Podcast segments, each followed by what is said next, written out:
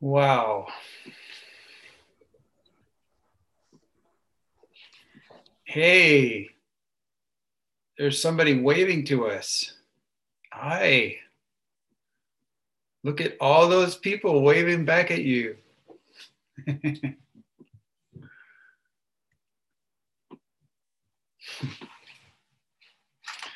Welcome, everyone, to the study group. This is the Radiant Joy, Brilliant Love, Building Love That Lasts study group. It's funny because love is already built and it lasts forever. There's this song from Lee Lozowick. The song is called Love Never Dies. And it's it's a song about how when you end up splitting up with someone that you have been hanging out with where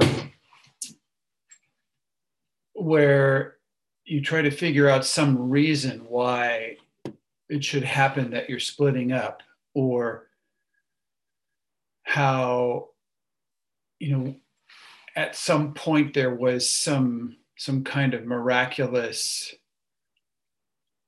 intimacy or love happening and then it and then it seems like it's over or something but the song is about a guy trying to understand this and he realizing that the love never dies. Whereas whereas if you go to a divorce lawyer the divorce lawyer is going to try to make you hate each other so that and it takes a long time to try to make two people hate each other because it doesn't make sense. Doesn't make sense. And so the divorce lawyer of course gets all kinds of money and profit from trying to have these you know have these conflicts about who owns the couch and who owns the record collection and who pays the last month rent and all this kind of stuff what you know what to do with the kids or something. And it really helps to get through that all that stuff when you get it deep in your bones that the intimacy can come apart can di- can disintegrate or can get can can fall apart however the love never dies. And so it's not necessary to try to hate somebody uh, if the relationship separates out. So, in the song, the way the the lyrics go, it's it's love never dies, and it's a goddamn shame because he said it would it would be easier, you know, if the love died at the same time, but it it doesn't. So, any any check-in from this mob of people over there at the Possibilica training space? God, what's going on over there? This is a this is not a study group. This is a party. So, any any that group over there is in the same complex of buildings where I am right now. We've just been through a five-day, 42-person expand the box training. Actually, 44 people expand the box training here in Portugal and maybe some of them would dare to tell you how it was for them or, or would make some any sharing about that. Anybody over there? You're going to have to get probably closer to the microphone to speak up so we can hear you. Hello. Hello. Hello. Hello. Hello. We can hear you. Anybody want to share something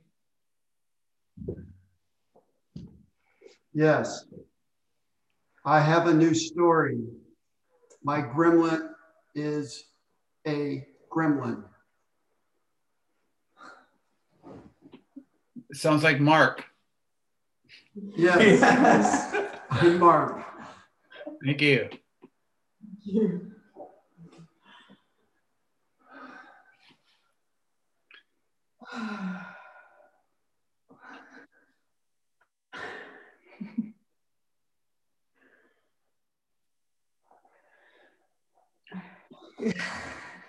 Come on, you guys have to learn how to tell legends. Speechless. I get the, I get the idea that you're speechless. Uh, go ahead. Legends need a while to drop so we can speak about them. Okay, one one of them is imagine 46 people, 44 people in a line, in a line, pushing each other's shoulders, screaming what they care about, about what they're angry about, that then got turned into what they care about.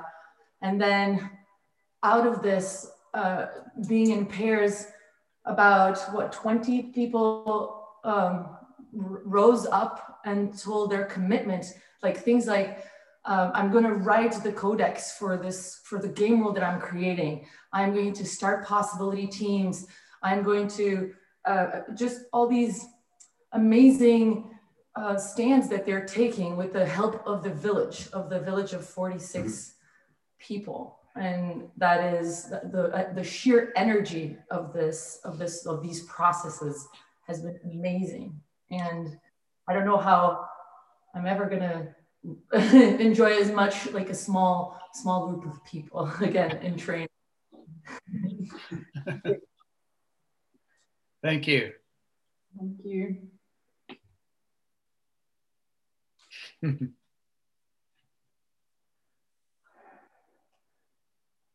This is this is also a time for anyone else to check in. I mean we said hello to you, Habet, but it'd be great to hear a little bit about how it's going over there. And Hannah Tyndall or Phyllis, what you know, are you are you refusing to mold yourself back into the life you had before you were part of the Colorado River? Any any reports from anybody?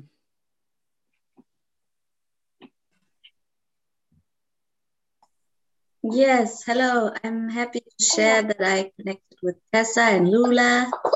We just saw them both right now. Yay! yeah, and yeah, I'm very glad about that. And also, my um, energetic body is growing. I'm uh, exercising or experimenting with um, Naturalmente place in Portugal, like a physical place that's called Naturalmente. And we are a circle of people. We call ourselves the core team. There's also an extended team, and we are, um, yeah, we are telling the bright principles of the place, the purpose of the place, the purpose of the team. And for me, it's a great experience to to experience clearly how I can connect and reach out even if I'm not there physically. Mm-hmm. And yeah, we are building up something there and it's very exciting. At the same time, there there's a lot of trouble going on in Berlin with my son, my teenage son. And I'm learning to relax about that. Uh, like learning to let go of control and wanting to know everything, what he's doing and why, and um, tapping into how can I say it? Um, yeah, it, it, it's flow or something like that. Uh, to, to trust that he would tell me what's necessary and what what's going on and what he wants to share with me. Thank yeah. you. Thank you. Thank you.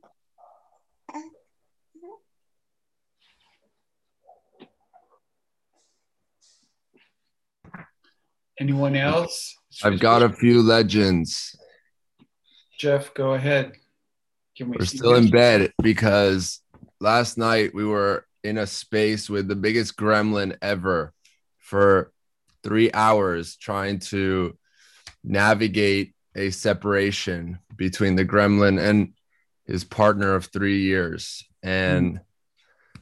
it was the most painful space I've ever been in. And I'm happy to have helped a woman just realize what she hasn't been able to see and all of the abuse she's been putting herself through for three fucking years. Wow. And the legend and the beautiful part is that Emma and I held that space and we walked away being really proud of what we did instead of seeing it as a total disaster, seeing that it was exactly what needed to happen and an amazing opportunity for us to learn and and learn how to be in space with a gremlin that was so big and so disgusting that we had that we could just watch it happen you know just be there and let it and and and try somehow to to to to show to to mirror to be a mirror a clean mirror even with how insane it, it all went down. Wow. And and yeah and there's so much there. Uh, and also on on saturday and on wednesday we held space for a three hour and six hour journey through the feeling through feelings and responsibility and maps. And it, they were so extraordinary. And we're going again this weekend for another one. So we've got like 10 people that we held space for. And yeah it's it's been absolute magic here in la county. Wow. You still in redondo beach yes. Wow. Hmm. well hey 10 million possible clients. You might have job security. We're not looking for that. We're looking to keep moving so yeah yeah. well you know earth coincidence control office has their buttons you know. They have these little mechanisms they use to set things up so yeah. Can you surrender to that is often the question yeah well the space that was created last night was because we went to this con this little concert that was going on that a friend invited us to and i started to speak to this man who i felt i needed to speak to and that led to him inviting us to dinner to try to convince his girlfriend that he was that he was right and that she was a fuck up. And i was and i went because i i knew there was something big there and, and we went and and it was yeah like just such a wow a, a big experience yeah to, thanks for doing that. Did you hear the thing we said before just before you clicked in? You hear that thing about love never dies? Yeah yep. Great. I, was, I didn't know who i was talking to but uh now it's clear. Yeah. Yeah. Mr echo are you are you going to say something? Yeah i uh, won't be able to uh, uh, be as as high of service later in the call. So I just wanted to give a little hello. I've been on for a few weeks and um, I, I often play a, a, transformative role in people's lives. So the, the, the idea of being the like an, an agent or an emissary of the Earth Control uh, uh, Office seems like something uh, um, I, I, don't know. I've been primed my whole life for. I've been having dreams for dozens of years now about uh, this sort of global culture that can exist everywhere. That there's a healing space where love as an operating system can exist and thrive and and so sharing the, the toolkit of the curriculum of wonder or what it takes to become an ARC or an autonomous resilient community and realizing, you know, which I see so much in this work of really centering um, archiarchy is something I'm really, I, am fascinated in as a concept. I mean, the, no, the notion of hieros is sacred and the arch is the protector, of course, having something so historically misused and the notion of really inverting, you know, the pyramids of power and so many of the other things and yet really returning in a way to uh, a new system that is inherent if we're if we really remember ourselves.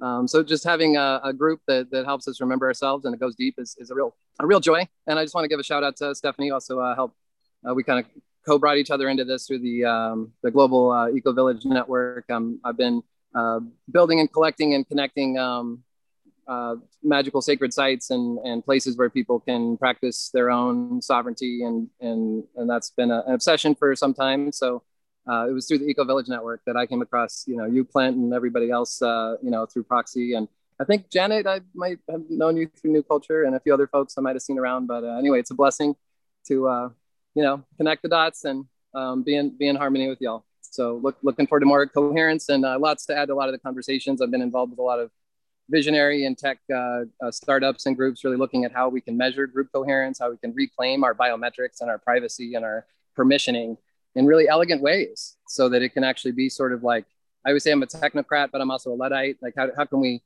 reclaim um, you know our choice and really make that the the governing structure. Anyway, where thanks you, so much for everybody. Where are you calling Bless. from?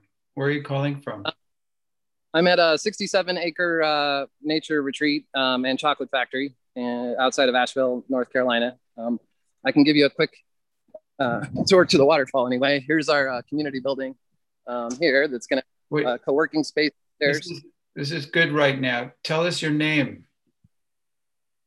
Tell us your uh, name. Well, uh, my mom, mom called me Devin, which is Irish Gaelic for poet. And uh, I also go by Echo, which is uh, home or inhabited, and or uh, you know, a way to sort of reconcile being a human in this uh, spirit in this human form. So it's our choice. We can call you Echo or Devin. Preferred gender pronoun is we. Um, uh, post binary. And um, let me just give you guys a little view of the spot here. Great. Wow, thank you. See, North Carolina is not so bad. Chocolate and beautiful rivers. And some guy named We. We, we go we go by many names. As long as you say it with uh, with heart and sincerity, I'll answer to it. Thanks for checking in. Cool. Anybody else from the so uh, uh, echo just one one thing. I don't know if you can still hear me, but I just wanted to suggest to you that archiarchy is actually not a concept. It's alive and and the, there's some people here who are already inhabiting archiarchy. If you're inhabiting archiarchy, will you make some kind of sign? Anybody inhabiting archiarchy? Okay. I see a hand over there. All right. Thank you. Yeah, it's not just a concept anymore. Probably it was 20 years ago, but now it's alive and well on planet Earth. Anybody, Yay! anybody else want to say anything? I'll say I'm glad. Uh, Phyllis first and then Stephanie, okay? Uh, last week, so so back from the river, my old life is knocking at my door pretty loudly, and I'm um, resisting jumping in, letting it in slowly, but also um, looking at it differently and trying to transform spaces. Last week, I talked about how to handle situations where people become people speak in the victim person and um, so working on transforming that with some success small success and building. So i feel encouraged. And uh, yeah that's it. Just really exploring continuing to explore what's next. And i i actually don't really feel like i have i have not asked for the support that i need right now to to continue this journey. So that's my next step. Phyllis would you like to ask for something right now with the team? Okay. Uh, would anybody like to be a support person for me? Would uh, two people like to be a support for me in the next few weeks. I see Ingrid, Ingrid and the Jeff Shub team down there and Janet Trevino. Okay. Great team. Thank you. Yeah. Yeah, great. Thank you. The Jeff Shub team is coming, Phyllis. We're coming. Yeah, Jeff Jeff contacted me last week and we talked about possibilities of gathering in Eugene?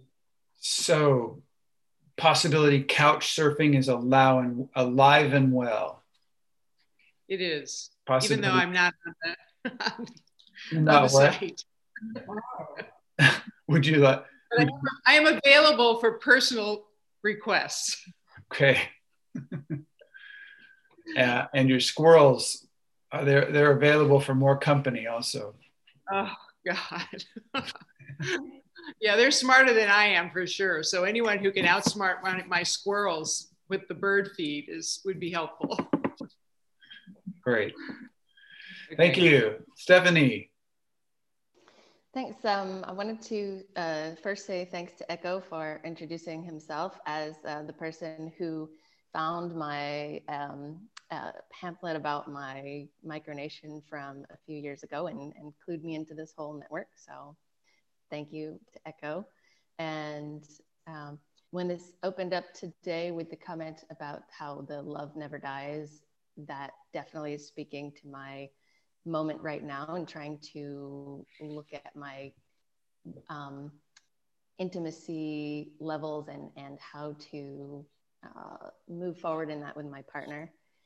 I was particularly proud of um, using, uh, of doing a lot of uh, the adult communication um, experiments in the last week. And my favorite thing that I said yesterday was when I said something that was um, heard in a way that was, I guess you could say, um, uh, irresponsibly decoded.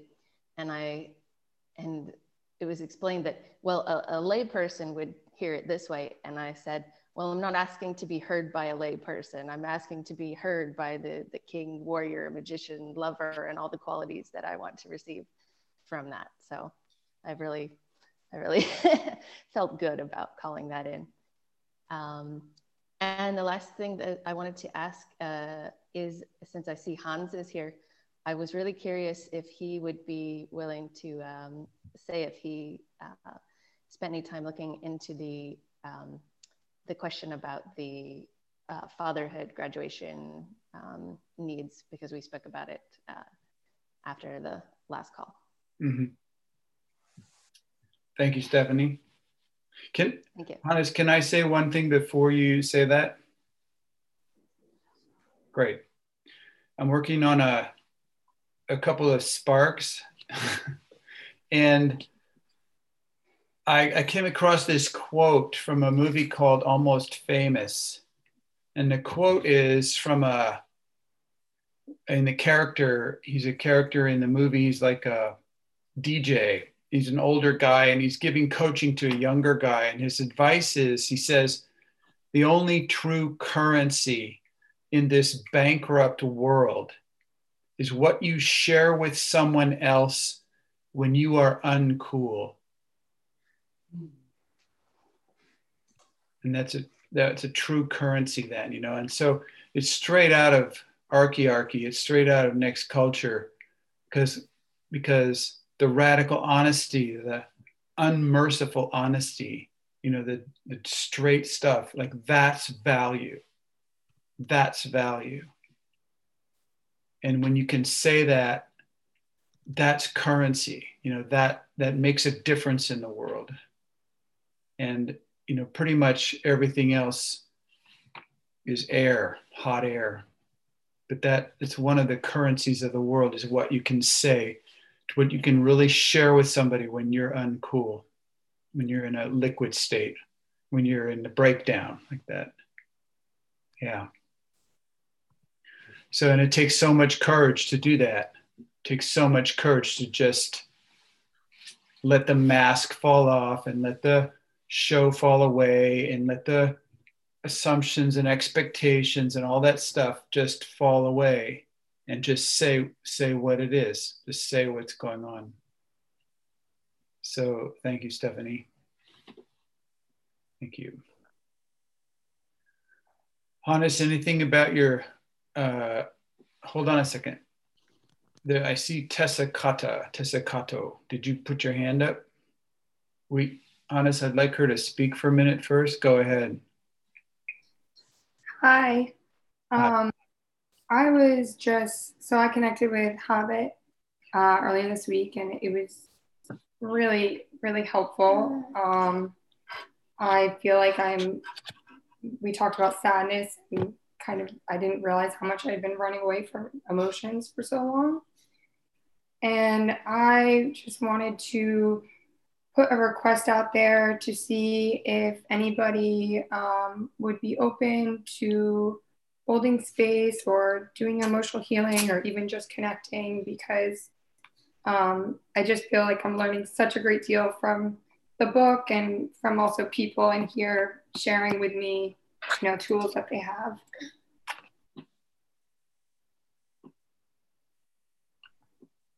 What kind of space do you want people to hold?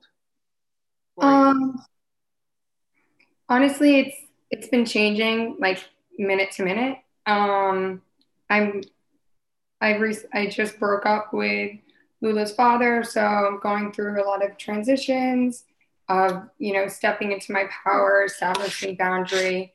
I officially initiated myself into this path of adulthood yesterday. Um, so I don't know if I can tell you exactly what type of space, but if it if it resonates with you, yeah. Anybody going for this one? I see. Is that looks like Nicole? Nicole's yes. in there. That's great. What what is your name, Tessa Kato? Uh, my name is Tessa. Or Tess. Say it again. Or you can call me Tess. Okay. All right. So Nicole and Tess, you got that? Yeah. And, and Habet. And Habet. Habet's there. I'll definitely. Okay, cool. I'll reach out to you both on. I'll connect you on the Telegram group. Great. Super. Who? Christina Plushens. Christina also. Okay. Christina Plushens. And Tessa, I have another possibility is also to find a possibility team. So not just to have one-on-one, but to actually join a team and you can find it's the, all the teams on the team up calendar and I'll post a link to it in the in the telegram group. Okay, thank you. Yeah, yeah, I'm gonna be making Jeff's Jeff and Emma's today. Jeff's today. Great. Appreciate that. Super. Hannes, you have a couple of minutes, uh, just a short report of what's going on, anything? Um, yeah, uh, thanks, Steph, for um, inviting me to. Uh, yeah, I heard that you are calling me to commit myself to do the work about uh, celebrating fatherhood. Hannes, anything happening yet? Um, it sounds like sorry. Not, it sounds like nothing's happening yet happened from last week from the father graduation party no no there's there's nothing happened because i was on a weekend uh, Great. yeah and okay. um, i just wanted to say i want to commit myself to work on this thing there's on a the big difference. Uh, fatherhood there's celebration a big difference honest there's a big difference yeah, between okay. wanting to commit to something and actually committing to something there's a very okay. big difference I know. those two. I know. So I am willing to, but actually it's not the time now. So if I would commit now, I would, um, yeah, I would not have the time. Uh, that's what I want to say. So thank you. Um, um, and uh, over the last weekend, it was four day with five different males, and I discovered a lot of gremlin stuff going on. I discovered what nonlinear think uh, linear thinking is doing, and when I interrupt somebody with nonlinear thinking, uh, what a difference it makes, and what discussions are coming up, and how to, uh, yeah, try to put the gremlin on the short uh, line and uh, to avoid low drama uh, I'm experiencing in this kind of stuff a lot, and that occupies me at the moment very much. So that's the reason why I decide to stay focused on that things and not to commit myself to another thing I I really much like to do. Good. But Good. I have no time for it now. Thank you. Mm-hmm. Thank yeah, you. Yeah, thanks. I mean, we were just here in the five day expand the box training, and we Mhm. learned that there's a, a universe of difference between trying to put your gremlin on a short leash and putting your gremlin on a short leash. Yeah. Very big difference. Mhm. Same thing as wanting to commit and committing. Mm-hmm. So looks like you're facing into reality here. Yeah. Okay, great. This is Janet, Hello, Janet. And I commit to being part of the possibility movie making team. Who Okay. who wants to make movies? You got three, four, you got four people over there in the Possibilica group right now. So I see. To what degree or what what practical thing are you saying? So this weekend, I, I participated in my third um, as an actor movie, and I was able to. This is the first time I I needed to show fear, um, you know, in front of the camera, kind of thing, and it was. I mean, because of the work that we do here, because of expand the box, because of labs, um, when it was like, okay, fear, you know, just a snap, get into your fear. It was it was such it was such ease. I had a lot of un unexpressed fear before this weekend then i worked on the last lab and it just yeah i could just walk right into it and then turn it off when it needed to turn off. So it didn't linger. Um, and i just thought here i'm doing this movie where i am consumption you know i'm being consumed by men. You know having this experience very much um, gremlin. I mean the whole thing is gremlin. It's gremlin food. I mean, I acknowledged that. I knew what I was getting myself into. And I thought I'd like to spend time also with others who want to make nonlinear, um, high drama kind of movies. So Yeah, we have there's two or three projects shaping up and starting including one or two minute bits all the way up to bigger projects. So there's a team already there. So just put drop it into the Telegram group and and uh, something will happen. Thank you. Great, great. Mean, it's so many of the things that we've been mentioning today already have to do with page 173, section 6R on centering. That's where we're going to pick up today in the book. It's about centering. And I'm, I'm just going to read first. I, we may have started this, but I just want to start over here.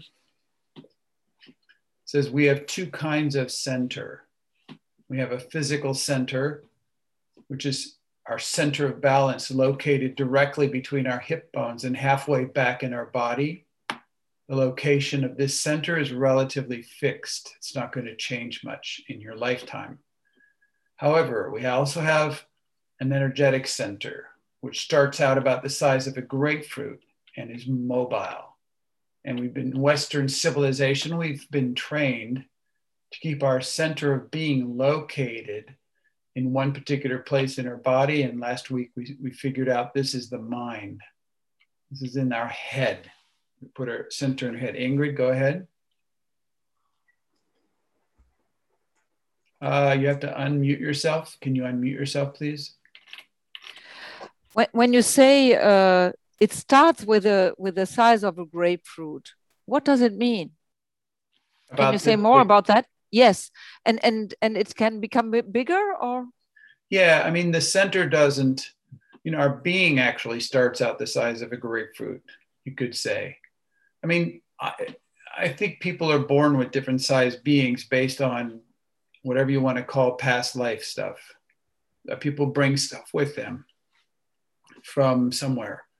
And so, but as a beginning place, the being is a, you know about that big. And as you build matrix and add distinctions and more consciousness comes on you you actually your being grows. But it just gives you a, a starting idea. So you does that make does that help? Yeah and you can scan you know once your being gets a little sensitive and bigger you can scan for the being of another person. And so most of us are doing that already because so for example if you if you're at a party and you want to talk to somebody you'll probably pick someone whose being is approximately the same size as yours and then you can have this some kind of a being to being conversation.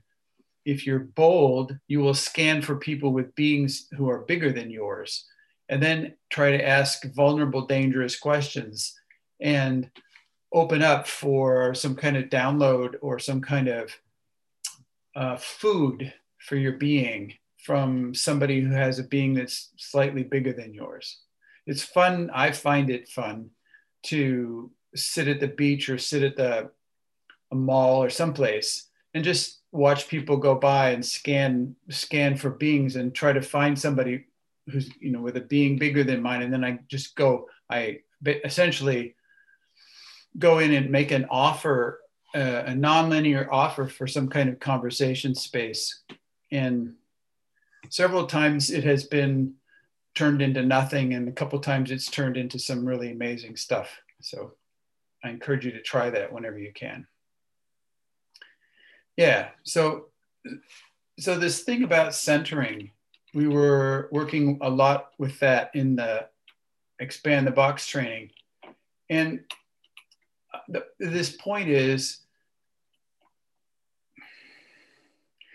it's important to learn about your center because in any case i jumped ahead a little bit just so you know in any case where you wish to enliven extraordinary human relationship you cannot be giving your center away if you're giving your center away, then you're not there enough to actually connect.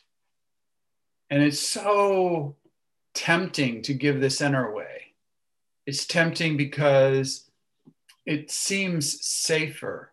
For example, if you put on your show or your mask or you you be adaptive and you and you adapt into what you think the person across from you wants to be or do or, or hear from you or see and you adapt to that, you think that they will like you or or uh, will anyway not attack you. They won't have to attack you because you're you're blending in with the framework that they're setting up so that you can be liked by them.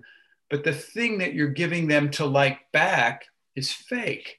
It's an artificial it's an emptiness it's a fake show and so the the way that the, mm, the it doesn't work out good and probably most of us have actually spent years if not decades putting on a show that we thought other people would appreciate or like or try to be a good person or a smart person or a perfect person or a beautiful person.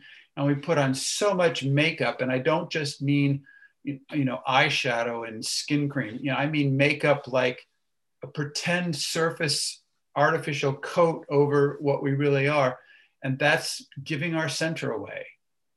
And the the, the opposite of that i mean authenticity the like i said from this quote from the only true currency in this bankrupt world is what you share with someone else when you are uncool. The cool thing is the is giving your center away. You're giving your center away to a, a, a generalized concept of what cool is, what cool should be, what cool should look like. I want to be cool. I want to have the coolness that will allow me to fit into the group.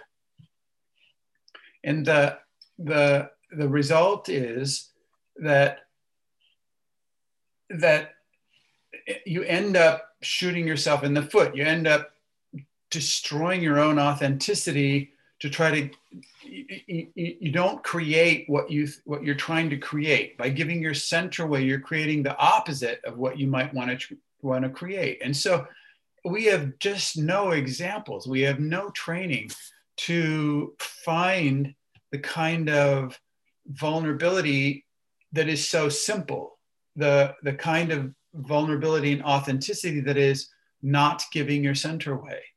So it, at first it seems like it's a, some kind of a struggle to not give your center away. Like you have to hold on to it, you have to grip it, you have to stop from being hooked, stop having your attention sucked away by advertisements, you know, not be insulted, you know, none of these things that would tend to have our center go away, not be distracted, not be attracted.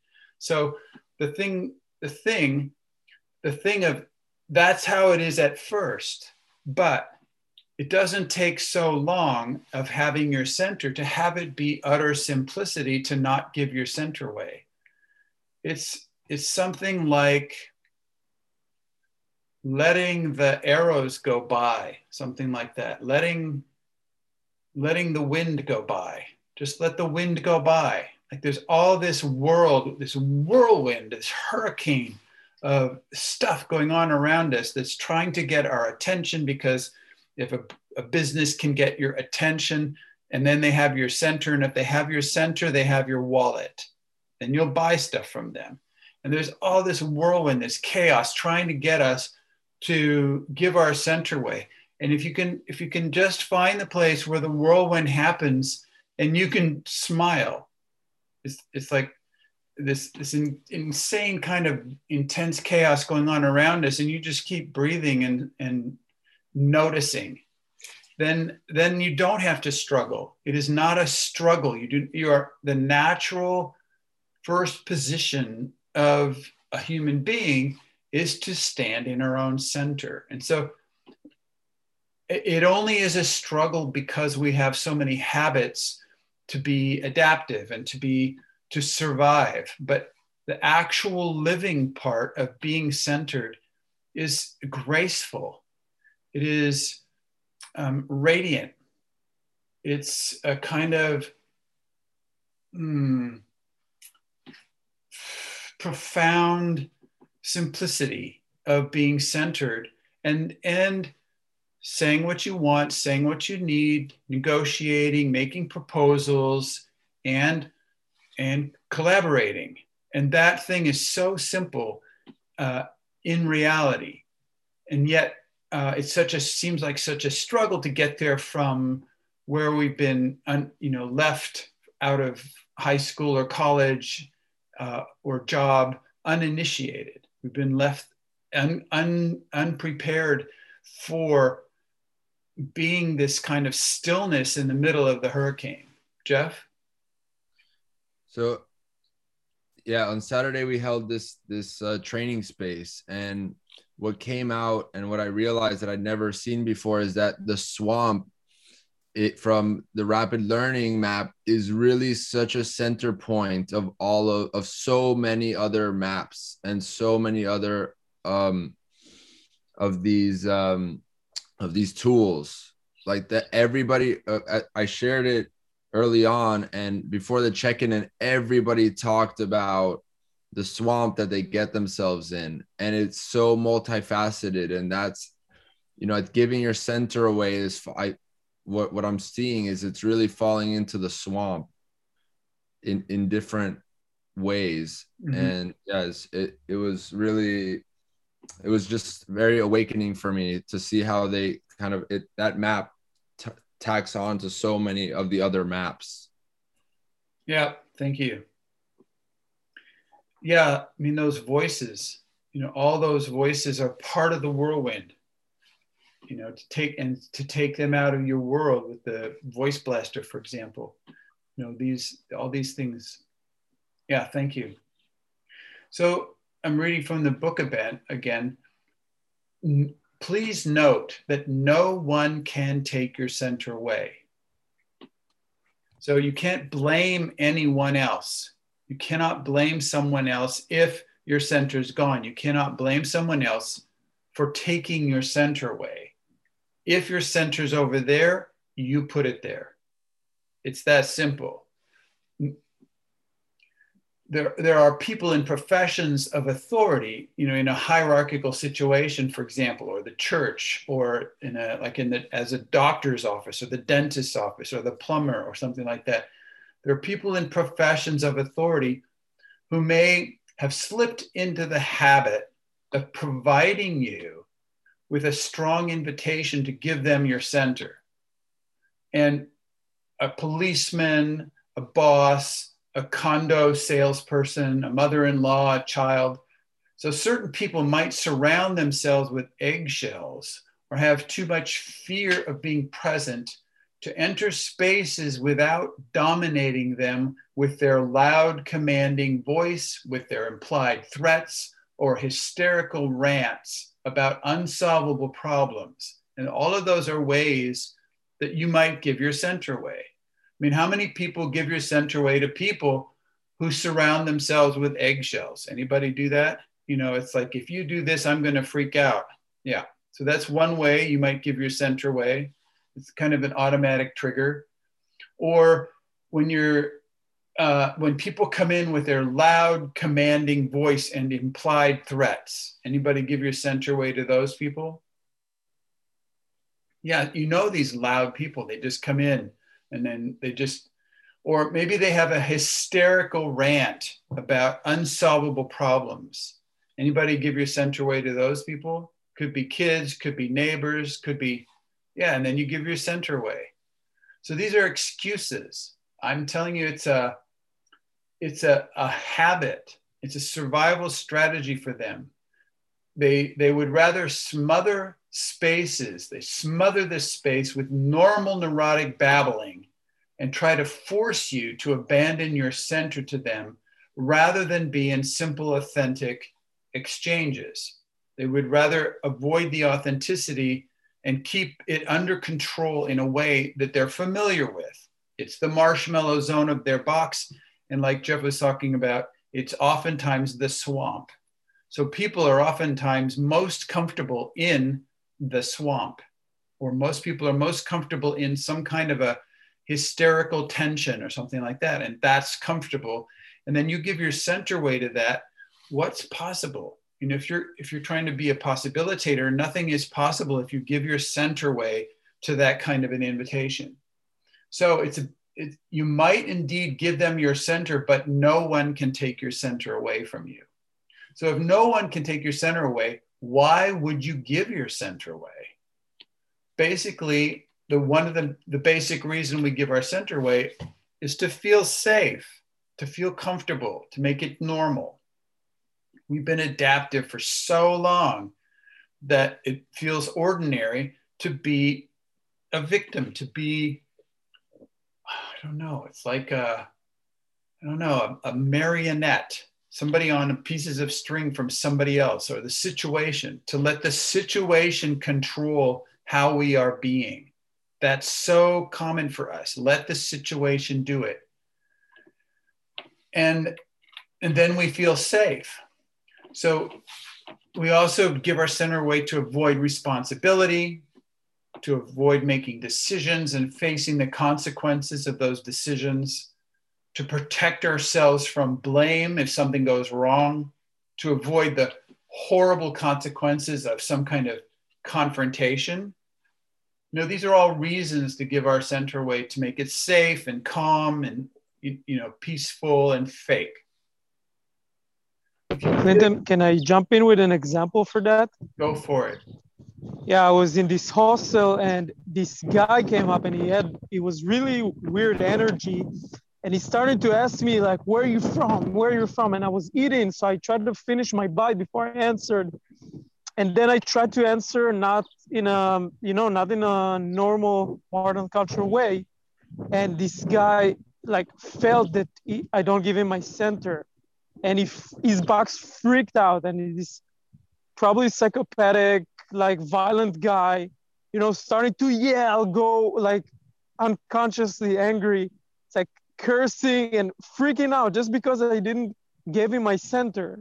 And, and that's why i think we we we do it a lot. We we try to play like normal because it's like survival. It's like many times i think psychopaths would actually harm us if we didn't give uh, them our center like throughout history. But as like today like except those kind of radical situation it's like usually not the case. You just don't give him your center stay centered and it's like when it's over yeah thank you hannes yeah you um, another example just happened right now. Uh, you very much expressed in words what I was trying to express or to say to Stephanie that I I feel giving my center away if I commit to the task she was requesting. And um, yeah, I had it was this feeling of it was this this tempering of being needed of uh, it was really attracting me and I I felt like I lost being my sovereign. I don't know how it is in in English. In, in, it's yeah. So whenever I feel I'm not my sovereign uh, sovereign, then um, for me this is a this this beep the signal for I'm giving my center away. I do not control how much uh, what I am willing to do, what I want to do, what how much power I put some in in, in a task, uh, how much time I have for myself, and so on and so on. Thank you. Um, let me make a distinction here. Mm-hmm. There's a difference between being centered and being in the imaginary fantasy world of being in control. Mm-hmm. And uh, I give the example of surfing, for example. So, you, in order to surf, it is absolutely required that you're centered. Does that make sense? On a surfboard, on the waves, the waves, everything's moving. You know, you have to have this connection to the middle of the earth. You have to have a horizon to see. You have to be centered. There is no way in hell that you're going to have any control over those waves. You know, these waves do what they want. And it's so often that waves come back off the shore, hit the wave you're surfing on, and shoot to double size in a half a second. And you go flying up in the air. You know, so there's life is like that. So to think, to try to imagine to, to uh, try to arrange yourself such that you have some imaginary fantasy world experience of being in some kind of control. What you're what we're, what we do when we do how many people do that? How many people try to go for control? How many people try that? Yeah. Can anybody say what it's like when you try to go for control? What is what happens? Habit Yes, that that's just the shift that I want to share in the beginning with my son. When I try to be in control, what I get is this hysterical, like I mix anger and and, and fear, because I am the, I need the anger to take control, and I'm scared of losing it. And then I, I have a pitched voice, like very high pitched voice, and I'm giving my center away to the situation and uh, that's like i mean that, like you said it's a wave it's uncontrollable and that puts me more and more into anger and fear yeah. and the shift was when the police was at my door at three o'clock in the morning because of my son that I've, I've i just re- remembered that i have tools and that i can be aware and have the bubble and stuff. And I had similar experience like Dor that they got very angry of me not giving my center away. And because they are German policemen, they are um, trying to be reasonable. So they said like, aren't you afraid about your son? Aren't you angry that he's not this and that? And that was so interesting to me because they made this checklist that I would do if I go into hysterical. And do you allow him to do that? And don't are you not are you not afraid that he's going to be a dealer or that he's going to end up in jail? And we will inform the how whatever fears I have, they were telling me, and it was like the how you say the spell was gone because that's what was I was afraid of. And then I realized, okay, because they cannot control me, they want to control me, and that now they are angry and scared that I cannot control me. So this was, yeah, what I was just. Yeah. Thank you. Thank you. Somebody else try you, you know this effort to be in control. What does it actually produce for you? What is the, what are the results? I notice for me that when I'm in that state, my center is actually in my mind, and that I have a really high numbness bar and this this analyzing, trying to figure it out and make everything be okay, and like make a plan and as also in the future and it cut, I'm cut off from my feelings and from myself and from what I actually want. Mm-hmm.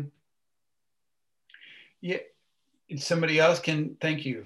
That's yeah, exactly. What else? There's a few more things. Can can a couple people add on? Christina, were you going to say something about this control thing? Uh, yes. Uh, yes. Um, when I'm in that state, I'm talking more than I'm actually sensing. Yeah. And in school, for example, I have 15 kids, and if I go into control, it will not work out. So yeah. like I con- I'm constantly in I'm constantly in letting go mode actually. This guy this guy wants to do this, this girl wants to do that. And it's and I if I don't join them and what they're experiencing and, and go into control and want to put something on them, it will never work. Yeah. So that's yeah, Christina, how would you say that in a different way? Like how would you describe what's what you're really doing to life when you do the control thing? How would you say it? Uh, i let i i shift my center back from my head to my center. And i i i i, ba- I'm, I, I breathe out. I go into more into out breath so i can actually feel my center again and okay. what I want to do. And most of the time it's to play with them and then it works. So that's there you go. If you go for control, you leave play. You leave play behind. If you go for control, you crush play. In aliveness, the life itself is play. Aliveness is play you go for control, you take yourself out of the play. And so when you go for safety, control, you know, not committing, you know, not, you know, you know, withdrawing, holding back, don't want to, I don't want somebody else to tell me what to do. You know, this is this, it's a, it's a, a safety zone. It's almost like you're, in a you know the game is happening out there in the field and you put yourself out over on the bench and you're sitting on the sidelines in control. And the people out there are crashing into each other and falling in the mud you know and you know winning and losing and all this stuff is happening but you're you're in control because you're over there in the sidelines. So there's this you know that's the pay that's the price of going for the control thing.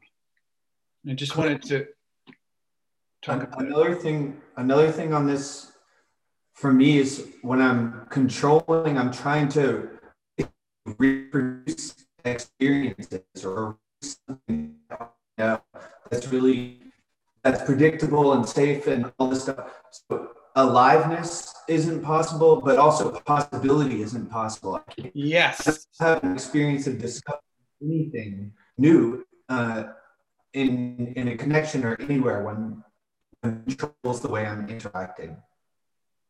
Yes. Yes. Mm.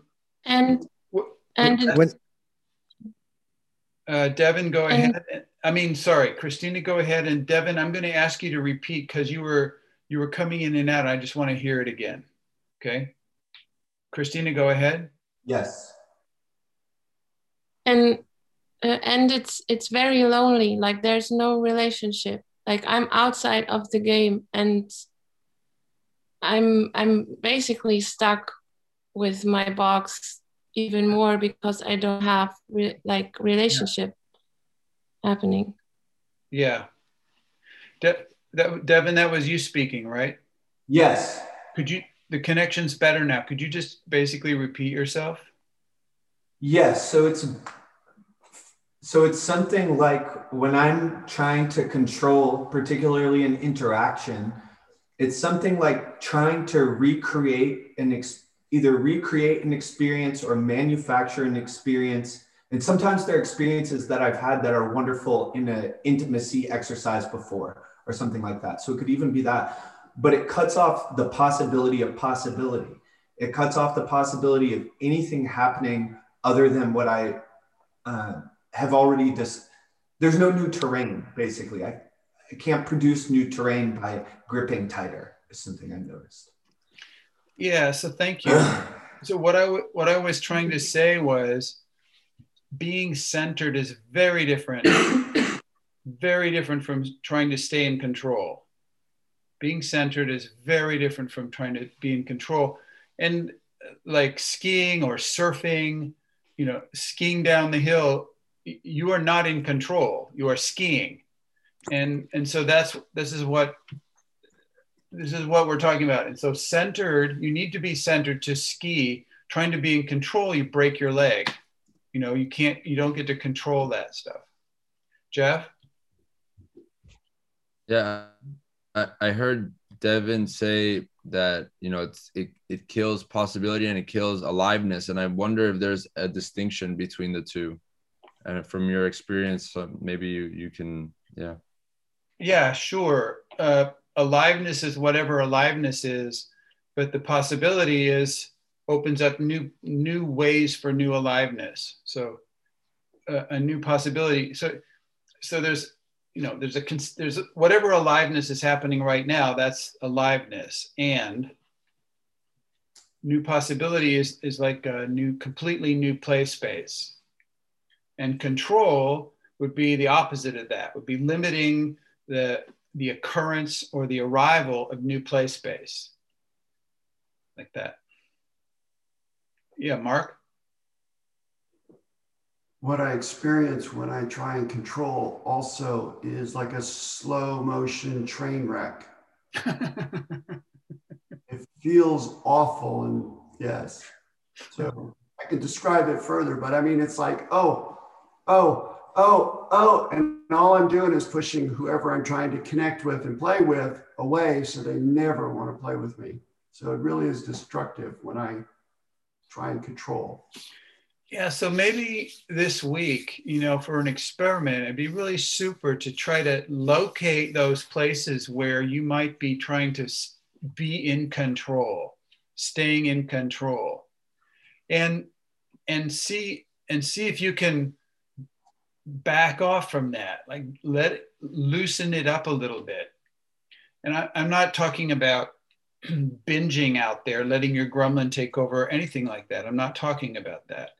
I'm talking about this fear based uh, grip on trying to make now the same as now, like the same as it was before, not letting, not allowing the emergence of a new now by, by assuming, expecting, controlling it to stay in the same the same way it is now like it was just before.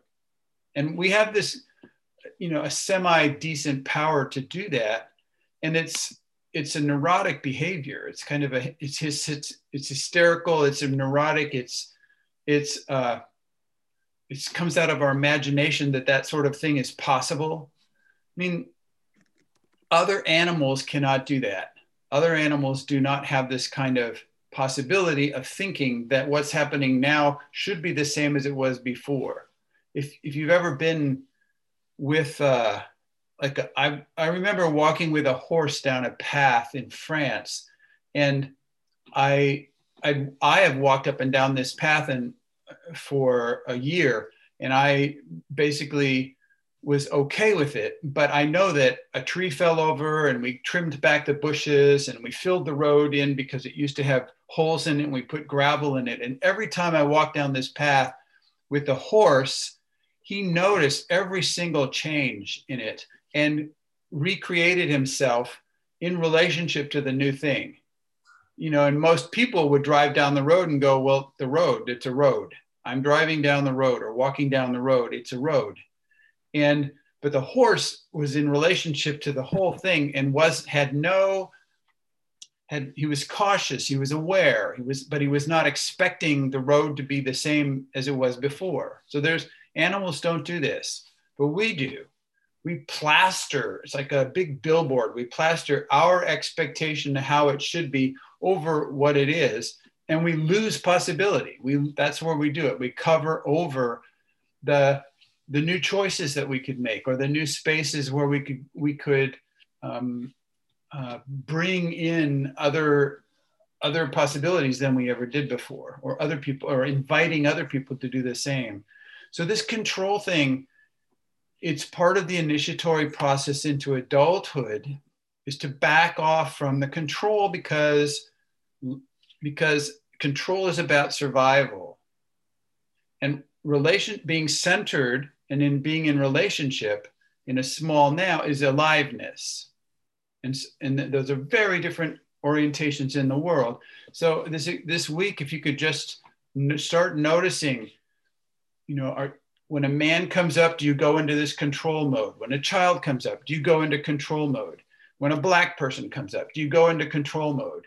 You know what what's the what are the things that throw you into this control thing? Somebody you know somebody says you know it costs 49 euros. Do you go into control mode and try to get a cheaper price or something? Or what's what's the control mode about? What triggers your your uh, survival in terms of that? And and then do this experiment is just to let the whirlwind pass. Have your center let the whirlwind pass around you and move according to your path.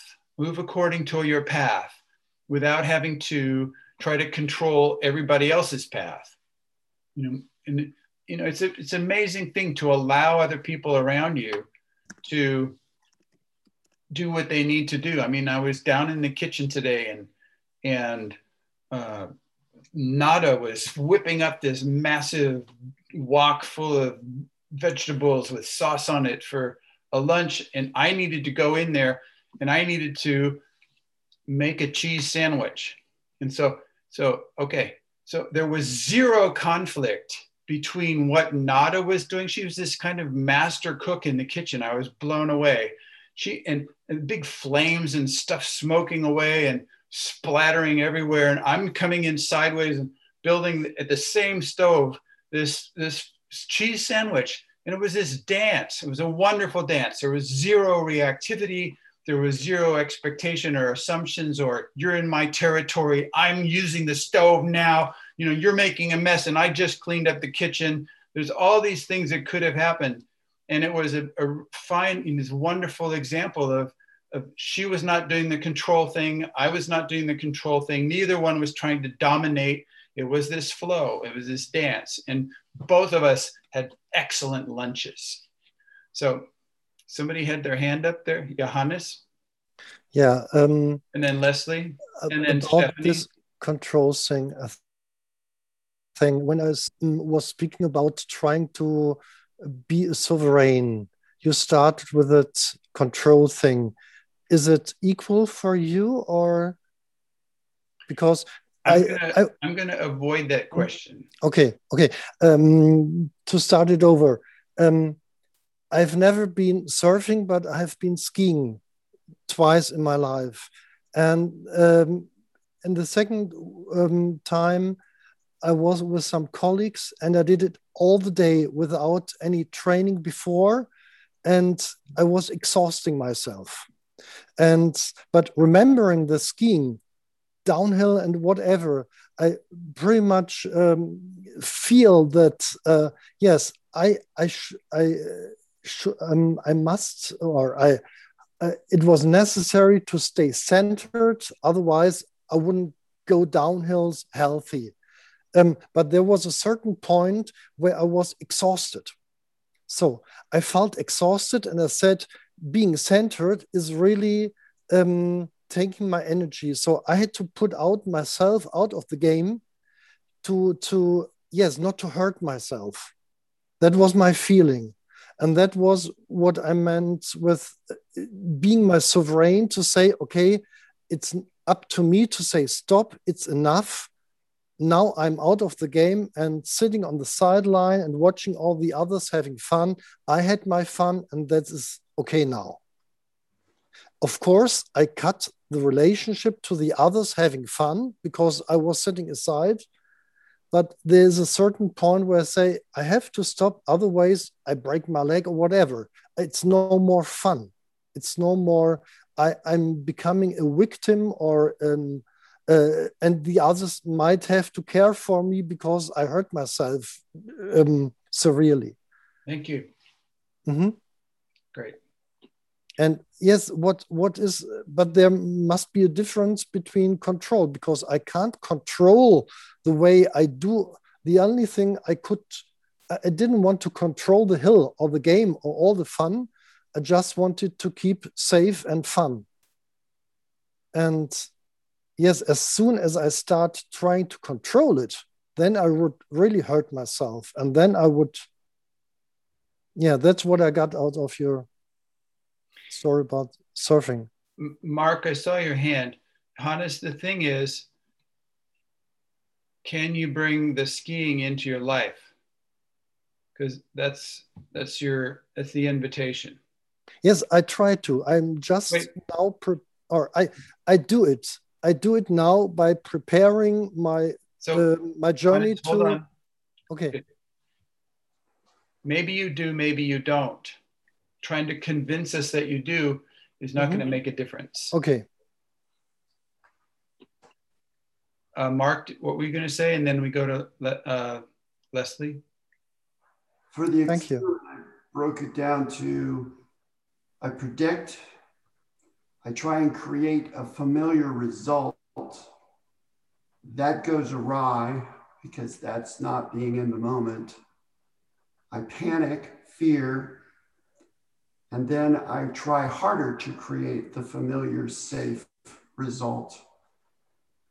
I will experiment with watching for what I'm doing before the connection, what I'm doing during the connection, and allowing myself to stay centered and have other results. Thank you. Observing that desire for control. Thank you. Yeah, that's this is it. Thank you. Great, Leslie. Yeah, um, this, this is a great topic. Um, so I have, um, I'm in a group that meets five days a week. We we work out problems and we talk about things and we plan things and it's all work related and interpersonal and personal. I I want to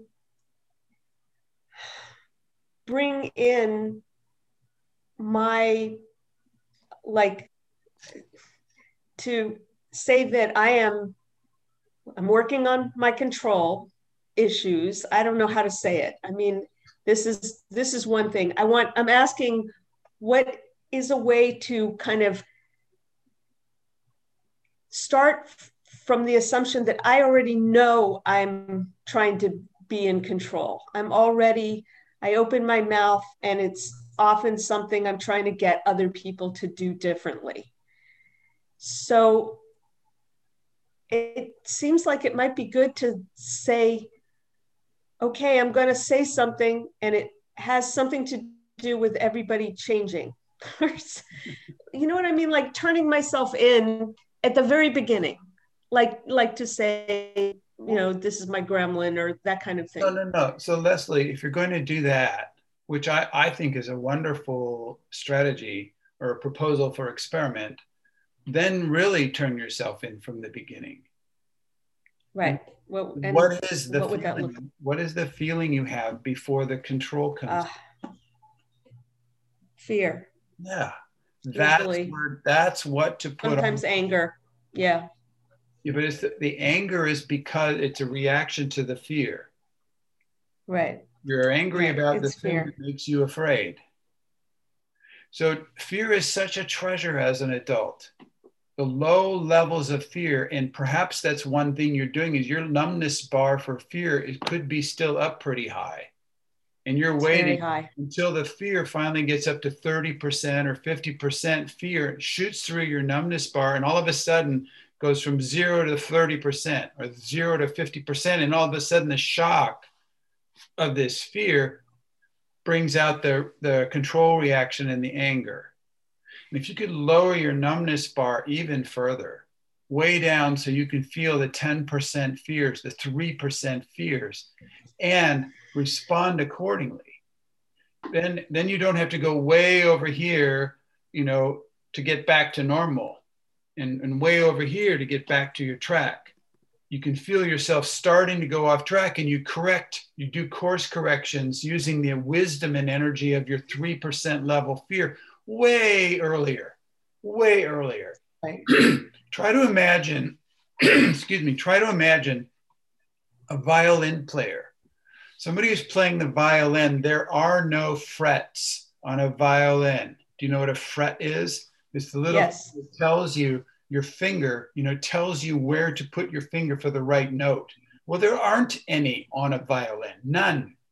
So you're playing with this relationship to this sound that you're making. And, and if your course correction, if you have to wait till way over here before you correct your finger position, isn't this a mm-hmm. mess? This is how you're leading your life mm-hmm. right now because your numbness bar is so high, you cannot hear the moment the tone starts going off. So you just lower your numbness bar, and the fear comes up, and, and then your course correct. You know, there's still, of course, a violinist is still doing course corrections.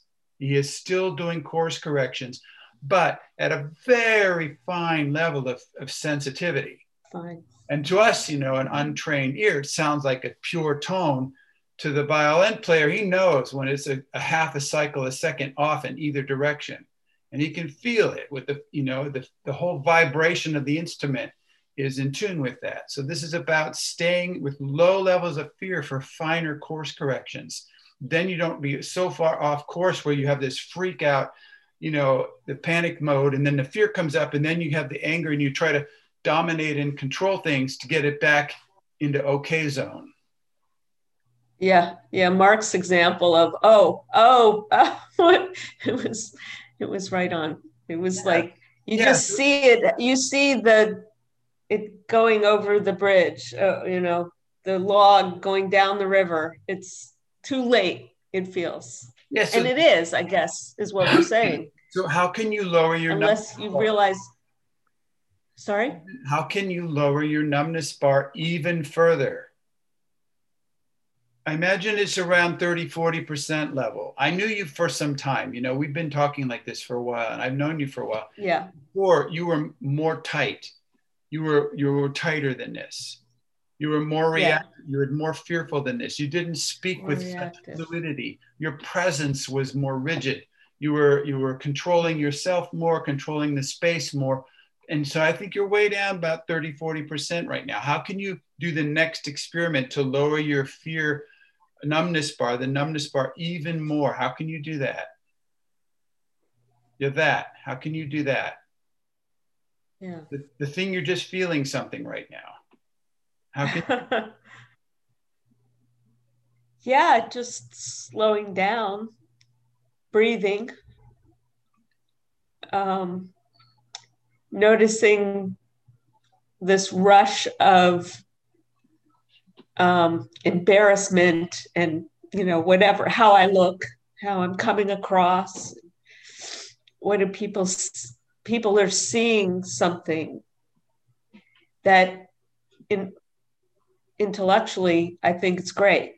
I'm I'm happy to be an example of this thing right now.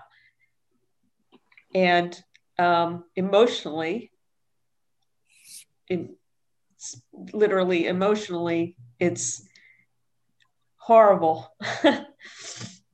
So Leslie, I, I have a suspicion that Yeah. some long time ago you've been shocked or surprised from unexpected overreactivity from other people or something. It's in your nervous system. yeah. And I think if you would go through an emotional healing process of facing into the wrongness of that, the inappropriateness of that. Because I Mhm. think what happened is there's something happened before, you went into this shock mode and you made some kind of decision I will not let this happen again. I, Right. Right. So so if you would go through an emotional healing process about whatever that stuff was, and you could essentially recover your your your essential nature, essence recovery. it's a kind of essence recovery process from the shock that you that you were given so that you could set out on a new relationship to uh, fear so that so that you i think you're trying to protect yourself from being surprised or shocked.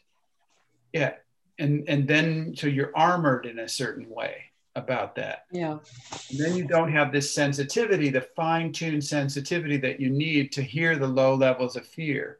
Your arm because of the armoring. So if you would go through that process you could back off with the armoring.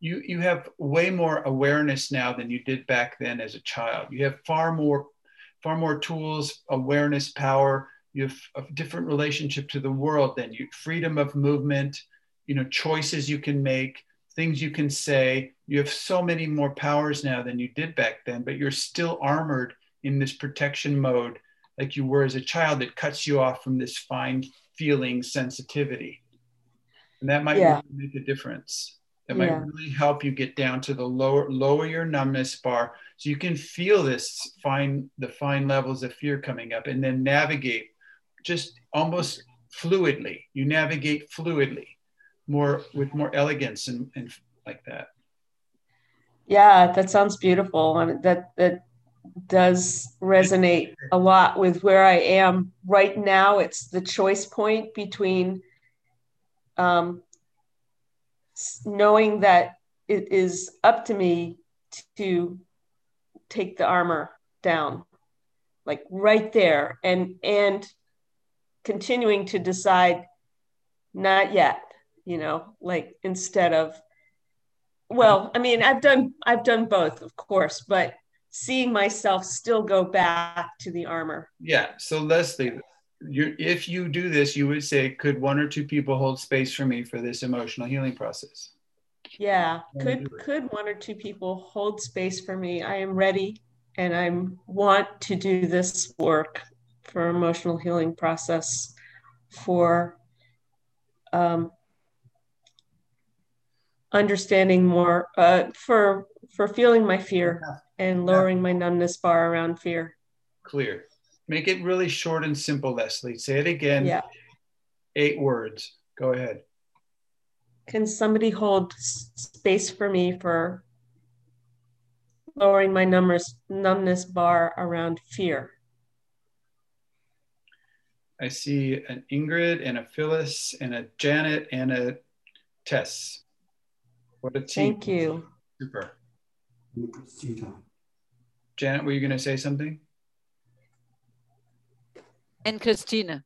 Oh, Christina. Sorry, I didn't see. Yeah, I've got only. Thanks for saying that. You know, I can only see a certain number of people, so it's great when you if somebody else puts their hand up. So Christina also said that. Thank you. Thank you. Yeah, Thanks all, all of you. Stephanie, you're on. Thank you. I've been feeling an impulse uh, to express something for quite a while today that feels very uncool. Um, but since the, the subject is around centering today, and this is this is I think like my fifth uh, call that I've been on, I've been having this physical experience throughout the whole call that there's something different about the energy today, and that it, the whole call feels less centered than the last four or so. So um, I wanted to express that, and I'm curious uh, if anybody else would say that they've been experiencing anything like that. So, um, so I see that from a few other people there that it's kind of the same. I do know that there's been a lot going on in the last week that the expand the box training was just happening over there. Um, and a few of the things that I'm observing that I, I feel like could be wrong about, but I'm, I'm getting a sense as Clinton, as you're speaking, that your, your voice is louder and faster and your physical animation is greater than usual. And I just have this, I guess, a story perhaps that maybe there's something uncentered going on uh, in the space. And I, I guess I just want to ask if you have any ideas about that. Me personally, it might even be more centered now than other times.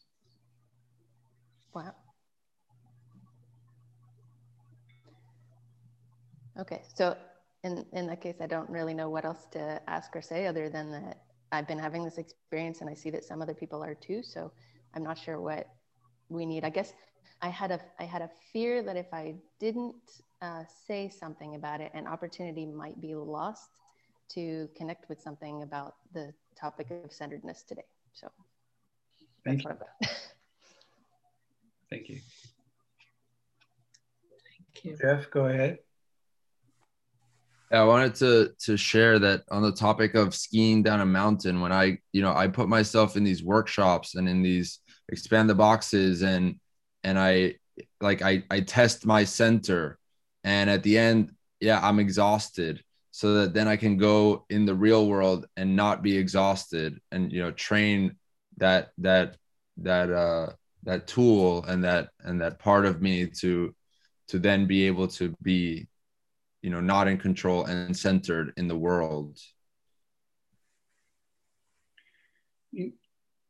Thank you. I mean i've skied some and i know that skiing uses different muscles than ordinary walking or running and there's a huge amount of edge work control that you need to have between your foot your whole body and legs and the edge of the ski on the snow and the snow changes texture from meter to meter if it you know icy or soft or you, you know the, the, the snow itself changes texture and the edge work uses completely different muscles than ordinary. I think if you if you skied uh, every day basically and then then ordinary walking would be exhausting because you're just using a different set of muscles. So that's a thing to take into consideration using the skiing or the surfing uh, metaphor in terms of, of being exhausted. You just use a different set of muscles and stuff. Yeah. Anybody else? Anything else right now? Just one thing one thing I would like to share is yeah. what I what I loved about the expand the box was having people on my side practicing that. It was really a reminder and I could even like like was reminded by just sensing people who are centered around me. And and, and also like declaring the grounding cords and again and again having this reminder of where's my center where's my grounding cord just so grateful for having had this this constant space of skiing people around me. I mean, I mean, it's it's to me, it's so amazing to see, uh, you know, you eight people there on the Possibilica training space screen, uh, right now in the same room and the same little box, but sitting together in the same room. When before now, in this is the you know, in your entire lives for the most part, you never were in the same room with each other, but basically met each other here in the study group space. And now there you are, all of them together in the same space. What a what a wild thing, you know, you know, because people in a little box on the yellow thing, we can be in good behavior. You know, we can put on kind of a show on the in the Zoom channel, but you know, you know, you can smell what the farts and you know look at where people's attention is and where they're who they're looking at and who they're giving their center away because you can't see that all that stuff on the screen. And so but it's it's incredible to see uh, uh, you try to imagine the shift from zoom space to actual energetic physical space and the and the magic of that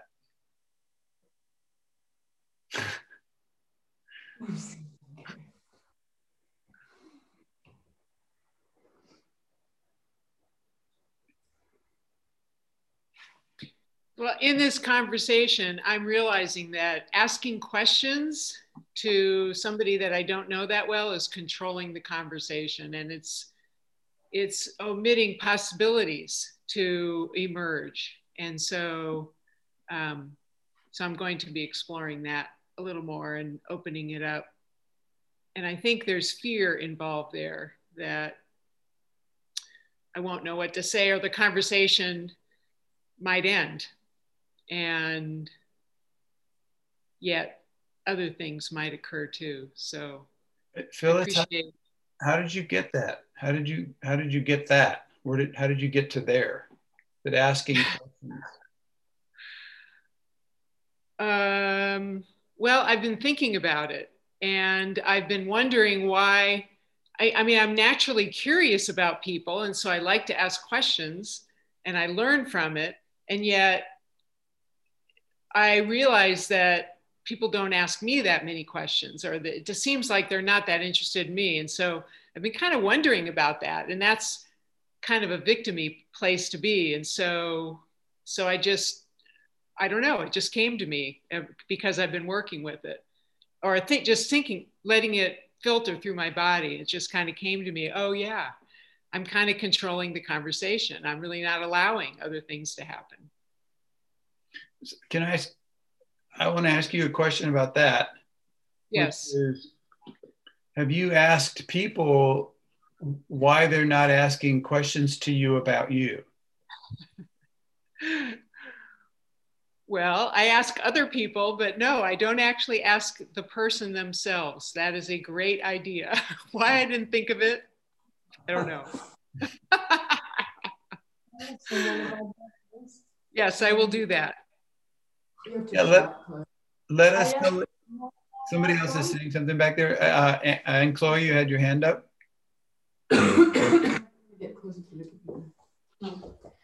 I asked someone about that once and he just told me he likes to give others the possibility to show themselves on their own and just uh, unfold on their own and see what comes to him that way. And I found it really interesting.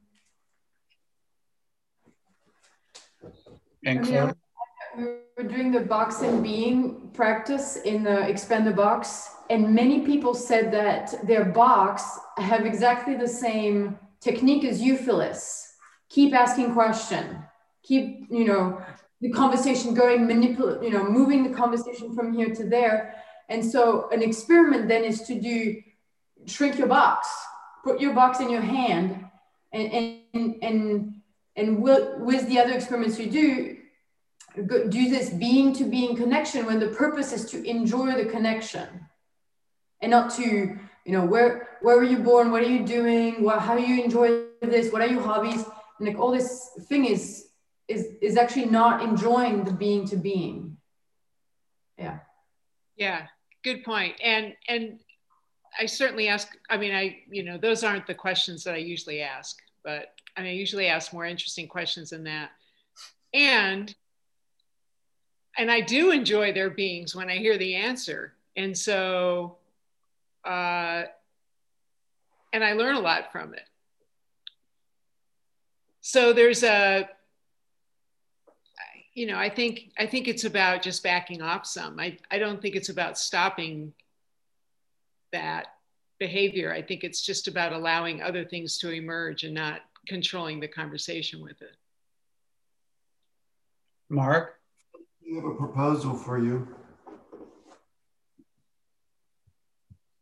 Mark, you make the proposal and then she can decide if she wants it or not, but you don't have to wait until until for her to give you permission to give the proposal.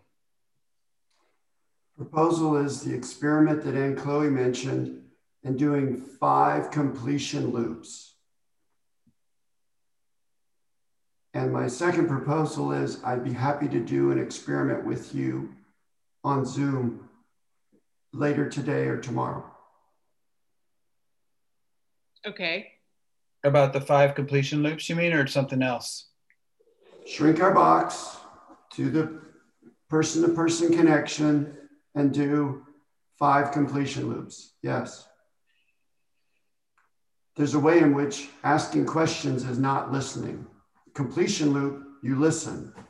And doing five completion loops means you've really gone down level after level after level and see what happens. That seems like a great experiment. I'd love to do it with you. Um, okay. I, yes. I'm processing that a little bit. So, but yes, I will do it. And, and Chloe, I, I think I have, I think I didn't listen carefully enough to your feedback or to your experiment. And so I would like to ask a question about it. So shrinking the box and being with their being. Um,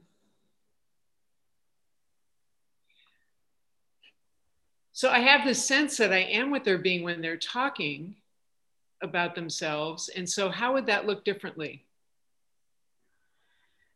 My proposal would be to investigate about it because um, if you if you're not like if you're not shrinking your box or you not being your box probably your invitation is inviting their box and then it's a box to box which is also people said it it's pleasant it's comfortable it's uh, in control. It's the the possibilities are pretty much known. Even if you might get new information it's all it's all like it's more intellectual. It's it stays as like a safe and that's it's just a box to box and it's not bad and it can be comfortable.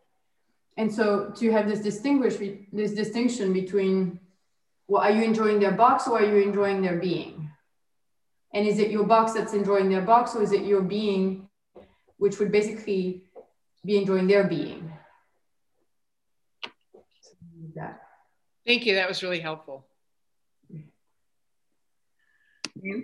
One of the Christina, just a second. One of the one of the considerations that's overall in this entire book and the study group is the possibility of being in an ordinary conversation or an ordinary relationship or being in an extraordinary or archetypal conversation or relationship.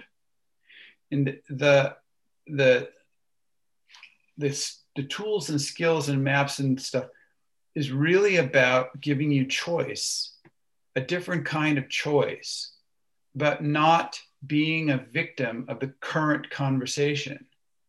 You do not have to simply hope that somebody somewhere will open up an extraordinary archetypal space for intimacy with you that actually you can do that and and then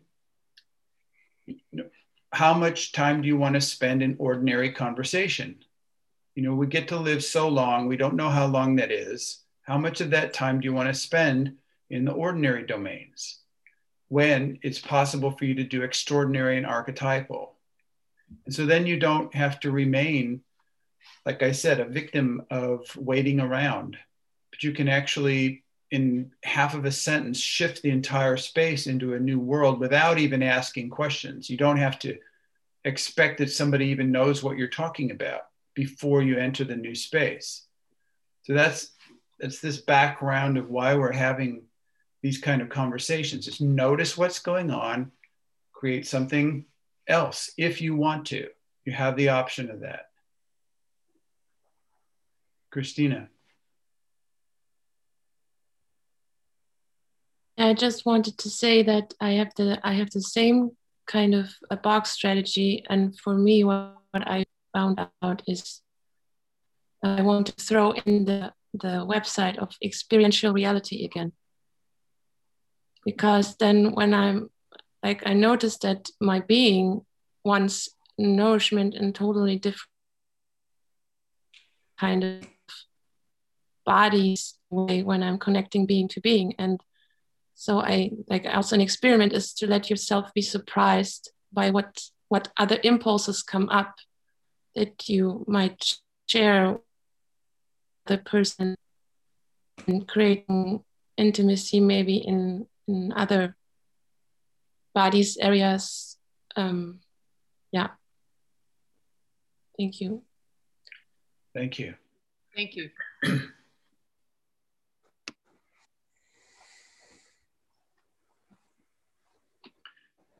I'm, I'm back to the book. Just so you know, I'm on page 175. I know that we sort of skimmed through this last time, and I still, I just wanted to go the next layer deeper in it. It says, but you, you may be longing for extraordinary human relationship or even archetypal relationship. You may be longing for that. You may be hungry for that. you may not have experienced it so much, or you may have experienced it here and there, and you're interested that it, uh, it occurs more often. So, this means there is no way around learning what you're doing with your center. Because extraordinary human relationship only becomes possible when you have your being, your energetic center on your physical center and are centered, because then you have a chance to be you. And being centered, you can then ground yourself with, with this grounding cord to the middle of the earth and your bubble around you and uh, as a Tibetan, uh, like as the Tibetan master Chogyam Trungpa said, you are now on the spot. And what he means by that is you are committed, you're at risk, you're participating, you're capable of being present and attentive. This is all the surfing or skiing thing. All of that is required for the surfing and skiing. Present, attentive, committed, participating, and making contact and relating to what's actually happening with you right now by placing your beings your ener- your energetic center on your physical center you can interact with the exact conditions and situations that are happening in your in around you more precisely more precisely and then that gives you freedom of movement you have more choice the entire, yeah, okay. So anything about that right now? If we ever do have the experience of being centered, it feels like we are in a completely new world than before. You know, the new world is extraordinary, and being centered is a gateway for entering that world.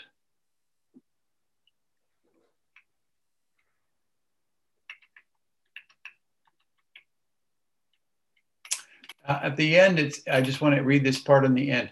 Keeping your center does not mean being belligerent. Or it's like this is the control thing. It does not mean being belligerent or stubborn or heavy or inattentive, you know, just ignoring, although it may sometimes appear this way to other people, if you're keeping your center and you're not going with where they want you to go. It's like the thing Dor said you know this guy comes in wants you to give him your center he doesn't do it the guy freaks out so mm, so keeping your center does not does not mean not getting out of the way or being resistant to or ignoring signs although it may sometimes involve these things keeping your center means that when you respond you respond by choice rather than out of a survival reactivity like that. Yes, I would like to share the, an experience I had with my mother. I was sitting with her in the car today, and she was um, angry about a situation that happened more than a year ago. And she was very much in that emotion again. And I I've realized how I used to just absorb it like as a child and also as an adult. And and I did the same thing like I did with the police. I centered myself, made the bubble, and I could be with her, and then she calmed down. And I realized that before, when I was absorbing it, I, I was that projection space. Like I, I could be that space where she could project that feeling on. And it, it, it sounds contradictory, but in a way, when I was more present, she could release that charge but much better and everything was okay. And after that, I was okay, she was okay.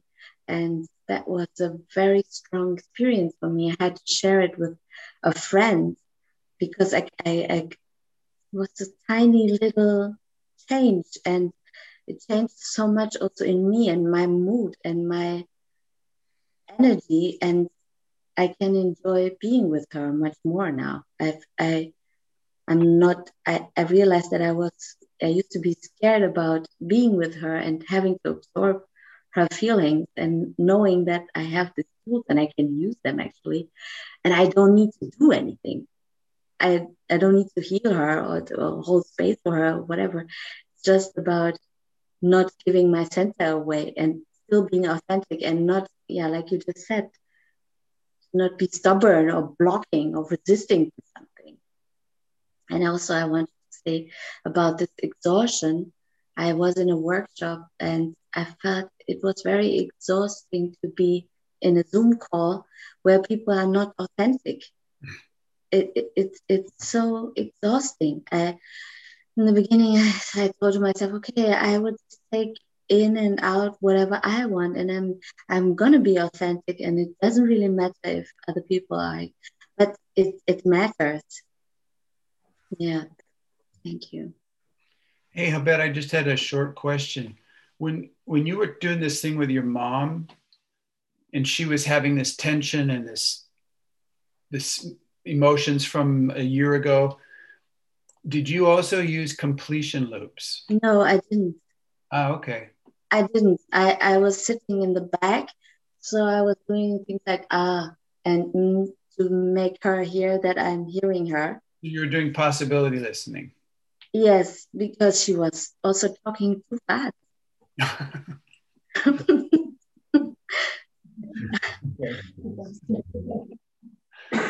I mean, the results sounded like you did completion loops, but possibility listening does a similar thing. So thank you. I just wanted to know. Thank you very much. And, and add something about this choice that you say. I mean, somehow when you say it, it lands at me. God, if I if I have a choice, like if I make if I have choice, then I have to think about it. You know, I have to do I want this or do I want that? And then it's and it's a thinking process. But really being centered is a choice in five body and it moves way faster than a, the mind choice or an intellectual choice. And I think actually when we make this intellectual choice, we're not centered. Mm. It's like you don't, you know, this or that or whatever. Yeah.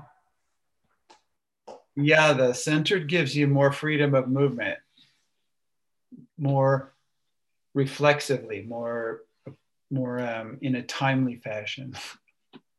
Gives more joy in the moment too. Yeah. Feedback is very fast yeah extempore like extemporaneously outside of time like right in the moment right with like dancing dancing with thank you habet. Thank you. We have about 10 minutes left. Does anybody have anything else right now?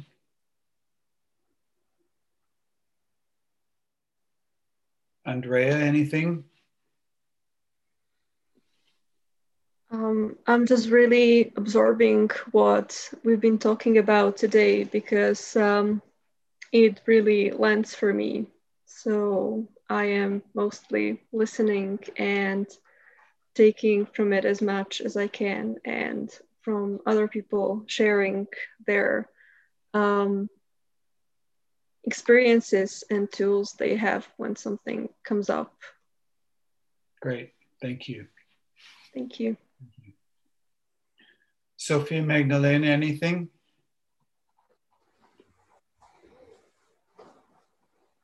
No.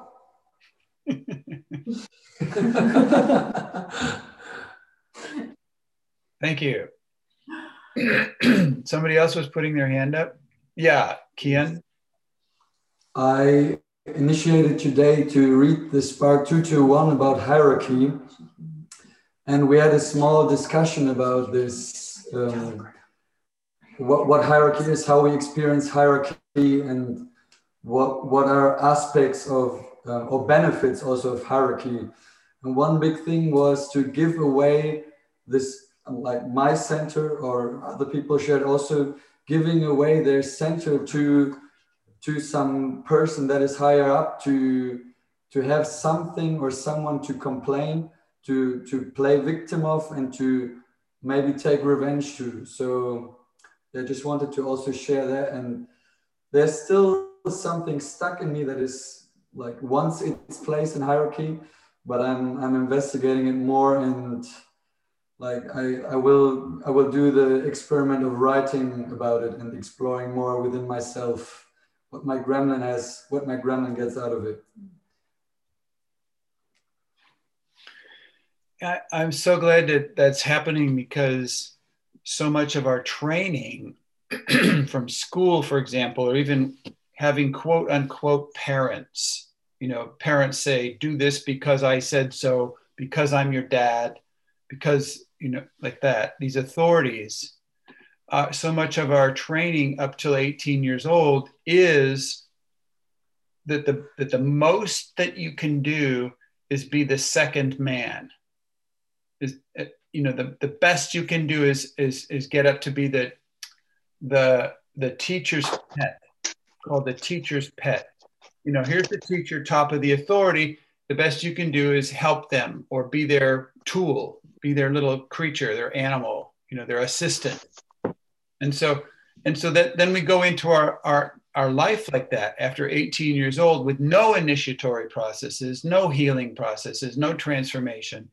And our ability is to play play second fiddle it's called it's to play the background to play the support position. And there's there's no you know we have not had spaceholder training. We have not had radical responsibility training. We have not had uh, creation creation training force training. We have not had those things. And so then we're, we're crippled. We're really crippled compared to what a human being's potential is. And so, and, and the way the, the way to proceed is to have you have to get clarity about what's really going on. And it's painful to notice that stuff, to notice the game of, yeah, well, I'm going to be the second position and then I can have somebody to blame and get revenge on. And my gremlin will, you know, be fed and that will be my life you know, I will go through my life playing in the background and then getting revenge or projecting and then attacking or sabotaging or undermining or these kinds of things. And that will be the best that my life can provide because that's that's all we've been given. And so this is so radical what we're doing and it's also so natural. It's revolutionary and evolutionary and we're designed for this. It isn't something weird. It's so human to be connected to these forces in the universe that allow us to play directly with the universe, play exactly with the whole planet, to play directly there with no intermediary, with no authority figure. So that would be, it's so fantastic when anyone uh, steps forward and and and puts this shit on the table and goes, "I've been doing this, and here's my payoff. My gremlin gets this, and I'm done with it. This is over." And and then learning a whole new set of tools and a whole new way of, of relating that where where you don't get your gremlin payoff anymore. It's over. Your gremlin has a different function. You don't, you do not get to play the low drama and the blame and the resentment and the projection and the expectation and then the, re, you know, the revenge. You don't get that. And so that's a sacrifice for your shadow world. You sacrifice your shadow world to play as a source person, to, to function in the world as a human being and a, a, as an adult, an extraordinary space maker. So, but it, um, I don't know how to, you know, shake things up anymore than this. To, you know, I can stand up and start shouting, but I don't know, I don't know what else to do except kind of take it apart piece by piece, make little doors open piece by piece, and then wait around and see who's gonna who's gonna play, who's gonna come play out there in the world. I think Gaia is in such pain right now and so so sad and angry and wait bored i think Gaia is bored and being killed off in a way because there's people are so few people are have cracked the mystery of escaping from the eight prisons from the patriarchy from the school from your parents you know from from all those belief systems and, and churches and politics and, and culture escaping that you know. Uh, but you know, if I could drop a a certain kind of a nuclear weapon on the world that would um, like like destroy only the the um, this exact thing, Kian, that you just said. You know, this thing of I'm going to play background. I'm going to, you know, if, if each of us was faced with our fate, you know, I don't know, you, you see these movies sometimes where if there's only one person left in the world and it's you, okay, who are you going to blame then? Who, who can you blame if you're the only person? What? The trees? What are you going to blame? You know, the sun? I mean, there's, there's nobody else to blame. Then what? But it's really like that. I think it really is like that. And it's, uh, it's possible. I mean, there's so, I don't know, it's fantastic to stand shoulder to shoulder with people who won't automatically stab you in the back any chance they get. It's just fantastic because they go, no, something happens, it's my fault. You know, something happens, I could have handled this. Something happens, I, I'm going to renegotiate. Something happens, and I'm I'm not going to get blame somebody. You know, I'm going to go, okay, beep shift go. Let's let's let's do a do over you know this is a this is fantastic i think maybe you've had some experience if you're lucky you've had the experience of having somebody at your side like that or even a team at your side like that and so this is i think there's this huge opportunity waiting in front of us and that's where that's where we're trying to navigate to is help each other bootstrap ourselves with the uh, where there aren't any of those little handles. You know, you, boots sometimes have a little hook you can put your finger in and pull the boot on, but you're trying to lift yourself up by the boots and there's no no handles. So how do you do this? And I think we have to help each other, and I think this is one way we're doing it. Yeah. There was a note here, Kian, about that spark that you're reading, 121 this is Dor. He's starting a three cell about it. And if anyone else wants to join that Spark experiment, just let uh, Dor know. So great. Looks like you have some allies. Anything else today before the Radiant Joy, Brilliant Love radio show goes offline for one more week? Stephanie. I just want to say I'm really glad that I said that thing I did about 40 minutes or so ago. I don't know if the shift was more internal or in the room, but that whole physical sense of agitation I had went away. So I'm, I'm very pleased about it. The joys of putting the shit on the table. Okay, we'll see you guys. Have a great time. Go for it. Maximum risk Cool. Bye. See you next week. Bye. Bye, guys. Bye, Ingrid. Thank you. You have it. Leslie, bye bye. See you guys. Bye.